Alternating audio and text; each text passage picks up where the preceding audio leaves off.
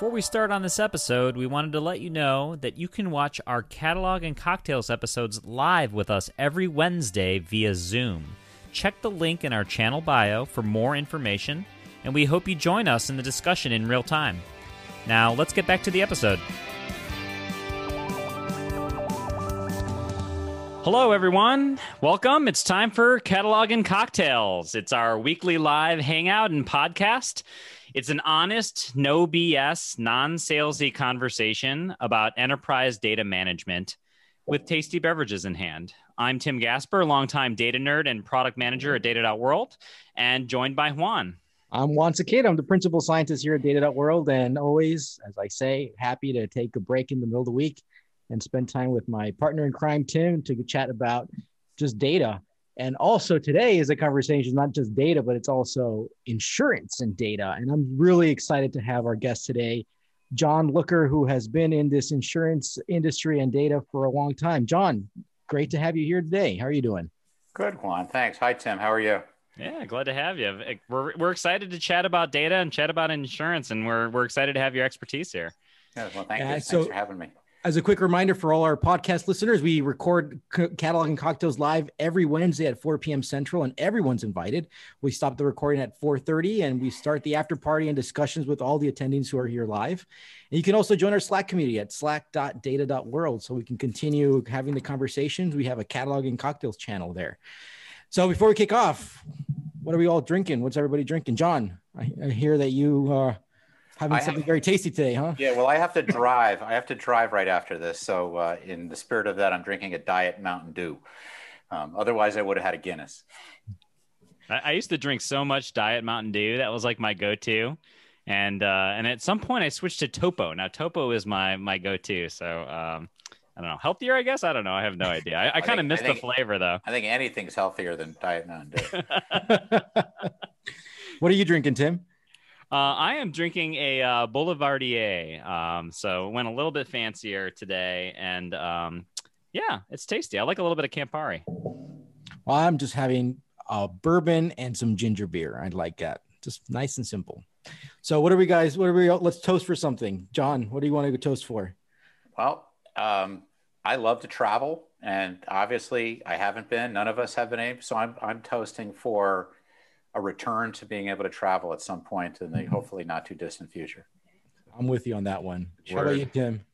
I'll toast to the nice weather in Austin today. It is beautiful outside. So I'm glad that we can have such nice weather in February. That is very, very true. And I'm hoping that we'll keep that weather for a while. I'm toasting that my some family they've come here to visit. My sister-in-law is here with a baby that they've had like 8 months ago, and we've been seeing pictures and videos, right? And they finally kind of made the trip over here, and they'll be here for a while. So we're excited about that. Anyways, right. Cheers, everybody. Great to have you here. That's awesome. Cheers. So we got always, we're being told to ask some funny question to kick off, and we had to ask this one, right? So what's your favorite insurance commercial? State Farm, Progressive, Liberty, Allstate. John, you've seen all of them. You know them all, everything. What is it? What's your favorite one? Well, there's an awful lot of them to choose from, but lately I've been kind of intrigued by the emu that goes over and sits on the volleyball in the beach volleyball game, and I was wondering how in the world do they teach the emu how to do that? There's also one, I'm with you with that. I love that, and especially because how do they get that into the car, right? There's that commercial where they have it in the car. Yeah, they have it like that. I think that's my favorite one because very cooperative emu. That's amazing. It's got to be computer animated or something like that, right? It can't be what we think it is. You would think so. Anyways, well, post in the chat. Tell us where you're coming from. What are you drinking? What are you toasting for? And what's your favorite insurance commercial? And with that, let's kick up with some insurance stuff. And I mean, John, can you just to kick off, give us a little bit of intro, because you've been in this space for so long. I know you were in Deloitte for a while, you retired, but you want to keep working. So give us a little bit of background. And I love if you can kick us off with one of your favorite horror stories about data and insurance. Sure. So yeah, just a little about myself. So I've worked at two universities. I was the CIO of a liberal arts college for a number of years. I worked at two banks. I ran systems development for a couple of banks in different functional areas. Then I moved into the insurance space. I worked at Aetna, Cigna, and then I moved to Deloitte. And I was a partner at Deloitte. I was there 20 years, and I was one of the founders and the leader of Deloitte's insurance analytics practice for a really long time. And in that time, I helped my colleagues and I, we innovated and invented a number of patents and pending patents related to predictive modeling, advanced analytics in the insurance space. And then I did retire a year ago from Deloitte early, wanted to do some different things. And now I am I and a couple of partners, we've moved into a small privately owned insurance company that we hope to grow to a public company someday. And we're expanding it from a monoline single product company into a multi-line commercial company. And I'm the Executive Vice President and Chief Strategy and Analytics Officer of that company. It's called Universal Fire and Casualty Insurance Company, based in Michigan. Yeah. So with that, you have decades of experience, and insurance is such an interesting space because data is a core part of everything that they do. And everybody in the world basically gets affected somehow by insurance. I'm sure you have many horror stories, so please kick us off. Yeah. So obviously, doing predictive analytics for two decades at a place like Deloitte, we see a lot of companies, and I've walked the halls probably at 80 plus insurers. But my real digging in on this topic and understanding the problems with data governance, and I'll talk about that later, really started as a little bit of a hobby interest. And what it was back, 10 years ago or so, I started noticing that I was getting like a zillion credit card applications in the mail. I would, think about what's inside my wallet. At that time, I think I actually got a new credit card recently, but at that time I had like a Discover card since like I graduated grad school in 1986. I had a Visa card, I think I had since like 1999.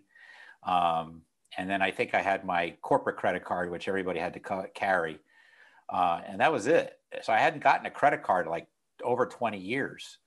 But yet these companies felt like somehow I had this, dying interest to get more credit cards. So I started saving these envelopes that kept showing up in the mail. And I literally, after telling my wife a couple of times, no, I'm not going to throw them away, I filled up a box with I think there were about 720 credit card applications over a 3-year period. So I was crazy enough to save these for 3 years. So yeah, that is crazy. That's a lot of marketing dollars going to try to get your business there. Well, yeah, think about how much each of those envelopes costs in a fully loaded sense between corporate overhead and employees and et cetera. But so what I did was I took all these envelopes and I sorted them by where they came from. And I laid them out on my driveway and it turned into a 16x20 grid. And I took a photo of it from an upper floor, and I started using that photograph as a prop for my discussions with clients when I was at Deloitte about data governance, and why the heck do you keep sending me all these offers when there's nothing in my data could indicate that I have a propensity to get a new credit card. That's fascinating. I want a lot of discussion. You got to share a picture of this somewhere. I still have it. Actually, if we can show it here on the slide, can you see that? Those are envelopes on my driveway from an upper window, 16 feet by 20 feet across. So I started having conversations with companies about this, and what I heard repeatedly was, we buy the data from these vendors, these external data brokers, and they evaluate and they have models that determine a person's propensity for having an interest in a new credit card application. And then shortly after this happened, there was one major credit vendor who shall remain nameless for this public event, who made a service available where you could pull up your own personal marketing data record. So I pulled up mine and I was horrified. I was horrified at how incredibly inaccurate it was. And the reason I was horrified, first of all, that my data was so wrong, but the other thing that I thought was interesting was, as you can tell from my appearance, I'm not a newbie in the business world or in the consumer world. I'm not that old, but I'm also not that young. But I've been married for a long time. I have a couple of older children. I've lived in the same town for a long time. I should be like a no-brainer to have accurate data about because I haven't been moving around. I'm not hard to track down. I'm pretty stable. And I was like 30% correct. And I'll tell you how. So why is that? Why is that? Well, I traced it, and then I'll get to kind of what I did after that. But I traced it, and this is the reason. The reason is prior to my two parents getting ill and passing, I don't know, 15 years ago now, they needed help having doing the paperwork to pay their bills. So they had all their bills forwarded to me. And apparently what that does in the big data, consumer marketing data ecosystem is that my dad, who was an elderly man, veteran, smoker, lots of different consumer behaviors, he became the head of my household in the data. And he used to get new credit cards all the time. I don't know why, but he did. And the reason I know this is because I kept getting different envelopes showing up in the mail all the time with his bills in it. And then I asked him, what happened to this one? Oh, I canceled that. I got this one because they sent me this offer or that offer. So that was it. So just the mere fact of an older male sending his mail to my house with the same last name, somehow he became the head of my household. And that created this cascading array of errors. And it caused this cascading array of crazy offers and other behaviors that I've literally to this day, I still get crazy stuff in my mail because of him. That's crazy. I mean, yeah. And this data is so important to the lifeblood of insurance companies, right? Or financial companies more generally, right? Yeah. And everybody who's trying to send offers, trying to convert. I mean, this is a huge channel, right? I mean, in this case, they're just doing marketing to you. But I mean, what about with that inaccurate data?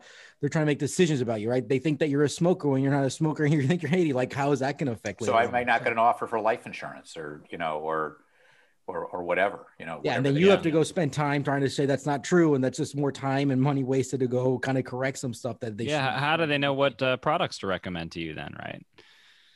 Yeah, I mean, people like me get lost, but I think the interest, what's particularly interesting about this is what happened next, which was I kind of said, well, if they're letting me look at my data, they'll let anybody look at my data and look at their data. So I rounded up a couple of hundred of my Deloitte colleagues and said, I created this kind of anonymous, survey and categorized it by the different data fields that you were able to see. And I asked a couple of hundred of my Deloitte colleagues to go out and look at their data and fill in the questionnaire. And I aggregated the data, and I ended up writing a paper called Predictably Inaccurate, which I think I've shared with you guys, but any of you listening are happy, you can just go out and type Predictably Inaccurate, and you could either type my last name, Lucker, or you can type Deloitte, and you'll pull it up. And what we found on a high level was 2/3 of the people that evaluated their own data found that their data was somewhere between 0% and 50% accurate. So even the high watermark makes their data barely a coin toss, in which case, why buy any data at all? I just toss a coin. Just this person to this, toss a coin. This person to that, toss a coin. 1/3 of the people, they were 0% to 25% accurate. So they were, and I was barely above that high water mark. 59% of people said their basic demographic data was correct. So we're talking gender, age, I mean, pretty simple stuff. 44% of people said their vehicle information, so auto. So that's obviously important for things like auto insurance, or for that matter, just car companies trying to market stuff to you. 44% of people said their vehicle information was 100% wrong. 75% of the people said their vehicle info was 0% to 50% correct. 41% of people said their home data was 0% to 50% correct. 42% said that the data was accurate about things they buy. And that's probably the best sound bites. So the message here is that this data is horribly wrong. We then asked people their propensity to fix it. And very, very few people had any interest whatsoever in taking time out of their day. You mean like us, the consumers, going in and telling people to go fix it? Or so this particular service asked you if you wanted to fix anything. And what we found, there were two categories of people. There were very few people who chose to fix it. There were a number of people who, there were very few people who chose to fix it. Most people chose not to fix it. And a few people did fix it. They deliberately made it wrong. Because they just wanted to be left alone, and they figured, you know, I'm going to mess them up. So, okay. So this is, how do we address, I mean, this is, I guess the overarching challenge here is just having inaccurate data. And this is just because of people merging data incorrectly, because they don't know what things mean. Like the example you're saying that your father is now the household of your household, when that's not true.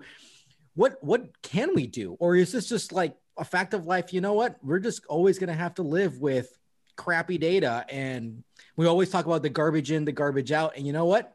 Just throw the towel in. It's always going to be bad. Yeah, always have garbage data. I mean, is this the best data available, right? Well, I mean, again, I'm not going to say who it was, but it was a major name brand data vendor. So, you know, I think what makes this difficult to come up with a solution for, and we'll talk later about things you can do about it from a data science and data governance perspective. But the issue here is that you have to keep in mind that all these different companies, the big name brands and the lesser brands, they're not the originators of all this data.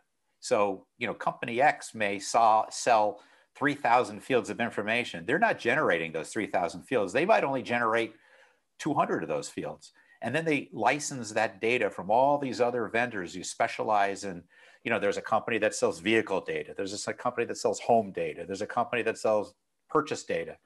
And they license it, and everybody's cross-licensing and cross-selling, and royalties are flying all over the place. And that's the problem, is that there is no readily understandable ecosystem map of this type of information. And it's very difficult to trace this field about me is this primary data? Is it secondary data, tertiary data, quaternary data? Where the heck does this data come from? You know, and the issue, if you were to go back to company X that sold you this data and say all this stuff is wrong, you know, like this one company where they gave you an opportunity to fix it, that's all well and good. But if that's secondary, tertiary, quaternary data, they don't really have a ready mechanism to flow that back to where it came from, because they may not technically even know where it came from. Yeah. So it seems that kind of the assumption is that there's only one big blob of data that we should. That we have, when in reality, it's a mix of a lot of stuff, and we should really figure out how to focus on smaller granular pieces of data. I can say, look, here's my whole view of it, but in reality, here's a small slice of it, and this slice is actually 100%. It's really small of it, but it's 100%. This one is 50%, and you can actually give the lineage, the governance of where that data comes from. And so instead of just giving one entire view of the data, right? We always talk about the customer 360 or whatever. It's like, let's be honest, you want the customer 0 degrees to 10 degrees, and then that's 100% accurate. The 10 to 25 degrees is going to be something else. And right. I mean, this is actually a good insight. I mean, I'm thinking about this is, you know, this is obviously very germane to what data.world does, is, you know, this is right in your wheelhouse. So I'm talking about external vendor information. The same issues can take place inside of, you know, big legacy corporations. I mean, I as a consultant, I worked with, you know, many dozens of large, medium, and small insurers. And now as an insurance executive, you know, I'm very, very focused on, where do I get this data? How do we gather the data that we need internally? You know, how do I know it's accurate? I mean, the objective as the chief strategy officer of this company that I'm helping to lead now, you know, I've been very focused on going out to external vendors. We want to pre-fill information as much as possible. We want our agents and brokers to do as little data entry as possible. We want to be able to validate the information that is provided to us, because not surprisingly, very often the information provided to you is either innocently or potentially deliberately wrong. And you want to be able to validate it as best you can. So I've been having discussions with these vendor partners, trying to understand what are you selling? How do I know it's right? How can I validate it? Things like that. Where do you get it from? It's a hard thing to get answers to because a lot of the times they just say that's proprietary. So let's talk about validation for a second, and this is a good timing. We have a chat message here in the chat from Mike Terry. He says, and with tertiary data, you end up thinking you double-checked it against another source. So you've actually just paid twice for the same data. So it's like, yeah, it matches. It's good. In reality, you just matched it. You just matched your garbage with some other garbage. And by the way, you paid twice for the garbage. Right? Potentially. And let me be a little more precise in how I define tertiary. So there's one way to define it the way if I understand Mike's question, but the other way to think about it is I buy data from company X. They're not the originators of that. They get it from company Y, but company Y has taken company Z and company A's data and mushed it together, mashed it up in some way with some algorithm, and they've turned it into the field that actually flowed through to me. You see what I mean? So yeah. there's in that case, there are two tertiary sources for that information that get blended into the secondary provider, which flows to the primary provider. So it's a very messy problem. So what should insurance companies be doing? And then I guess this translates to other just general companies. Let's kind of talk opportunities here.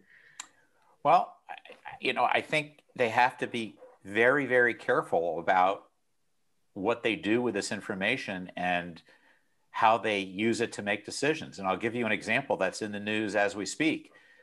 Consumer Reports came out with a study. It hasn't even hit my mailbox yet because I do subscribe.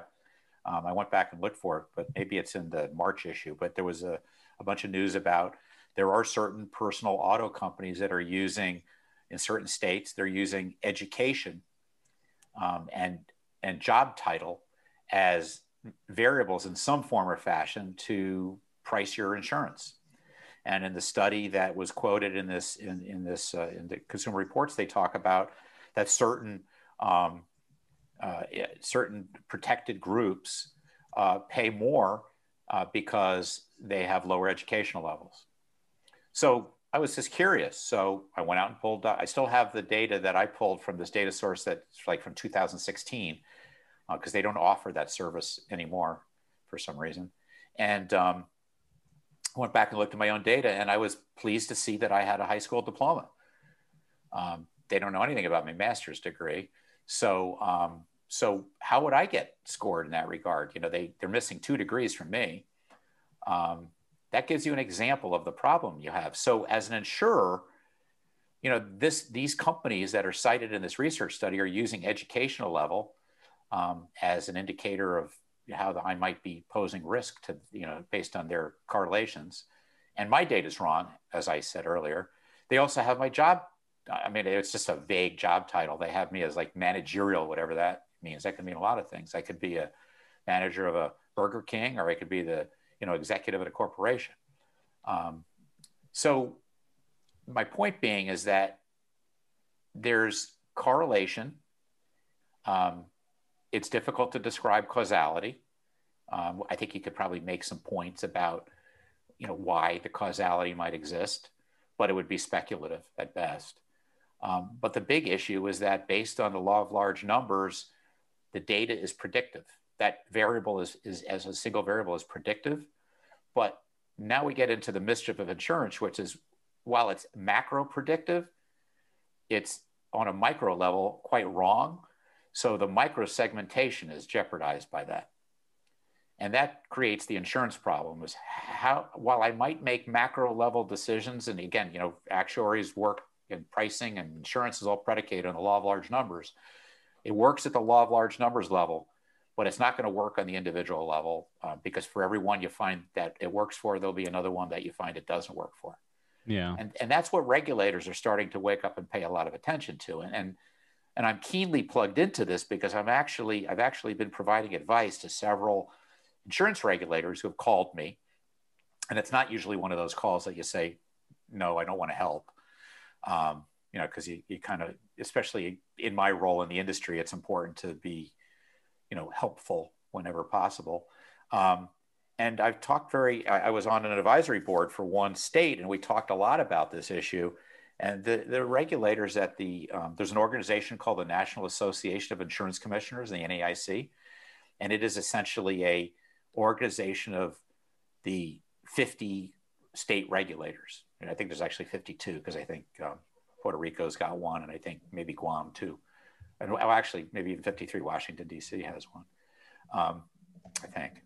But anyway, and they all get together and they talk about, you know, how to harmonize certain aspects of the insurance regulatory process for the country.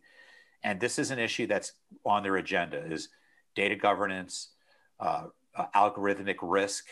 And their big concern is, how do these issues create what's called disparate impact, which is how do they adversely impact protected groups, whether they be, you know, ethnic or racial groups or various other protected groups, in ways that are inherently unfair, even if the industry didn't intend anything to be unfair, because they are either data artifacts or statistical artifacts that create that what's called disparate impact. And that's the issue that's swirling around right now. I think this is fascinating. And, you know, I think what's interesting is that obviously with this crew here, you know, people listening and live on the show today, we've got a little bit of a niche audience here. And I think to a lot of us, some of these things are kind of common sense, or, you know, at least, you know, make a lot of sense, right? You know, what's the biggest gap that's preventing insurance companies from being able to, or any companies really, to be able to take these things into account? Is it a skills gap? Is it a technology gap? Is it a, a policy gap? Like, does the government need to kind of come down and say, hey, like, y'all need to kind of change your approach here? What do you, is it a mix? What do you see there? Well, I think it's a mix. I think it would be very helpful to have the regulators get much more vigorous and rigorous with the data broker ecosystem. I think the message that needs to be sent to the vendors is basically, if you want to be a participant in the industry in which we regulate, there are some rules of the road and certain expectations and certain transparency that is expected of you. Otherwise, we'll see what's next, you know, and I don't think you want to get to the what's next. And I think the same goes for insurance companies as buyers of this information. There is power in numbers. I think all these insurance companies, my company included, are members of major trade groups. We're a member of an organization called the APCIA, American Property Casualty Insurance Association. There's another major group called NAMIC, National Association of Mutual Insurance Carriers. That's on the P&C side. The life insurance side has similar organizations. I think they need to basically, I think there's an opportunity for those organizations and the member companies to make statements to the data vendor ecosystem to say, we need to talk about how to improve this, how to create more transparency and improve quality, and at least help us as insurers understand what the issues are and how do we navigate around them? Because I'm not suggesting the data is ever going to be perfect. Mm-hmm. But, you know, there's questions, you know, I'll give you some examples. It's like, so I used to live in the state of Connecticut. I live in Florida now. In Connecticut, to the best of my knowledge, if you own a dog, everybody has to buy a dog license from their town clerk. There's 169 towns in Connecticut. So there's 169 little micro repositories of dog ownership. That is the definitive source, the most accurate source of who owns a dog, assuming people are being legal and registering their dog. Petco, as an example, is probably not the best place to decide if somebody has a dog. It is unclear how these vendors get dog ownership, but I've had a dog until recently for 30 years.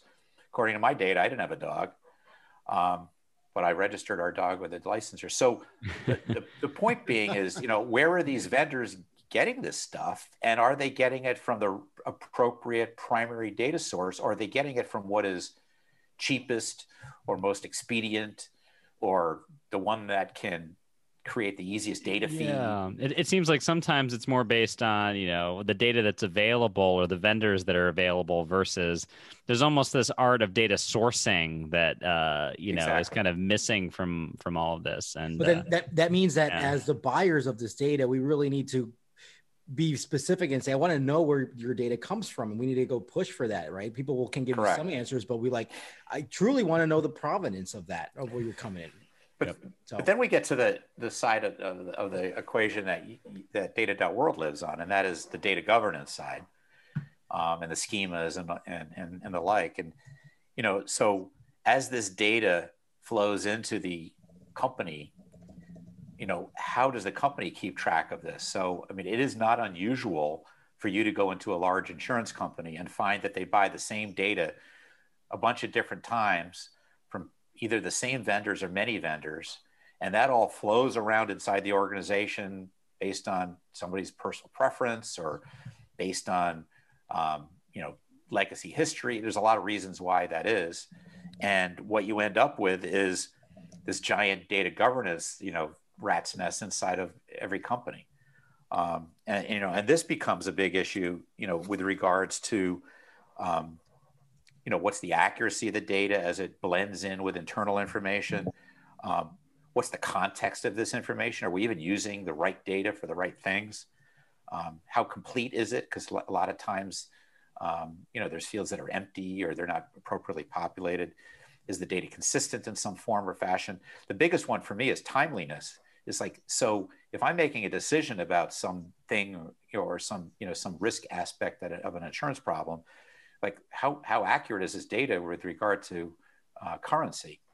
Is it a year old? Is it a month old? Is it 5 years old? I mean, there's almost like a you know, a checklist and a quality approach that we should really be thinking about here. That that's really important. And you know, and I'm just noticing that we're running low on time here. So I think before we fully wrap up, want to ask you one more quick question, really quick, John. Sure. When you look at when you look at some of the new players in the space, like, you know, the Zebra and Lemonade and things like that, do you see that they're doing a better job of handling this data sort of messiness problem, or you know, what's your take on some of the newcomers? Well, I would say, you know, they have the same, they're beholden to the same supply chain of data. If they create easy mechanisms for a customer to enter data to them, that's nice. But, you know, those of the insurance industry know that data has to be validated, because if a particular answer is going to advantage you price-wise, that needs to be checked. So I don't see that. I certainly don't see it in the financial results of some of those companies that you named. Not by any stretch of the imagination. Not yet. So no, I don't. I think they've got the same problems as everybody else, whether they're, you know, quote unquote insure tech or legacy insurers. They've all got the same problems in my mind. Maybe they benefit from being able to start fresher with their tech stack, but True. Otherwise, the in the end, the lineage goes back to the same data vendors, right? Correct. Yeah. Hey, so John, I told you 30 minutes fly by. I mean, it did. I've got all these other cool things to talk about. Well, we'll do that. So that's just for folks who are just listening to the podcast. If you stick around, we're going to stop recording. We're just going to keep having this conversation. So feel free to join us next time. We always love to wrap up with some takeaways. Tim, what are your takeaways after this discussion? So obviously a big takeaway for me, based on your really great inputs, John, is this whole garbage in, garbage out kind of situation, right? Like, when you said that 44% of people said their vehicle information was 100% wrong, and, you know, a third or however many folks with their data that say it was 0 to 25% accurate. I mean, that's just crazy, right? It just goes back to the whole point that we really need to make sure that we're getting good data in and making, and to your point, right, making good decisions about sort of what is my confidence level around this data, right? And if I'm not that confident in this data, then that affects the kinds of decisions I can make using it. Yeah. And so my takeaway, I got two. One is I love this whole macro predictive, right? It works under the law of large numbers, but at a micro level, it doesn't. And if it works for one, you're going to find another person, right, similar, that it doesn't work for them. I think that's something really crucial to take into account. And the other one is we talk about data quality. I think there's this new buzzword of data observability, but in reality, maybe it's another one. It's the next buzzword, data validation, data validity. So I think that's another key takeaway. John, to wrap up, two quick questions. One is, we got a broad audience. What's your advice for folks who are listening to us? One. And second is, who should we invite next to be on Catalog and Cocktails? Well, what's my advice? Well, I mean, you heard, first of all, look for ways to check your own data. That would be my advice, because I think it's an important exercise. So there, you reach out to some of these companies. They usually have ways to examine. Any of you who are California residents, raise your hands, but you can't do that here. Anyone who's a California resident under the California, the Consumer CCPA. Protection Act, the CCPA, has the right to ask to see your data. So do it. Take a look and shoot me an email and let me know what you find. That'd be kind of interesting. As far as who you'd invite, I would recommend inviting an executive from a data vendor. We'll do that. I can help you find one. Excellent. There's some out there I know. John, thank you so much for your time. We appreciate it. Cheers, my friend. My pleasure. John and Tim, have a great one. Cheers.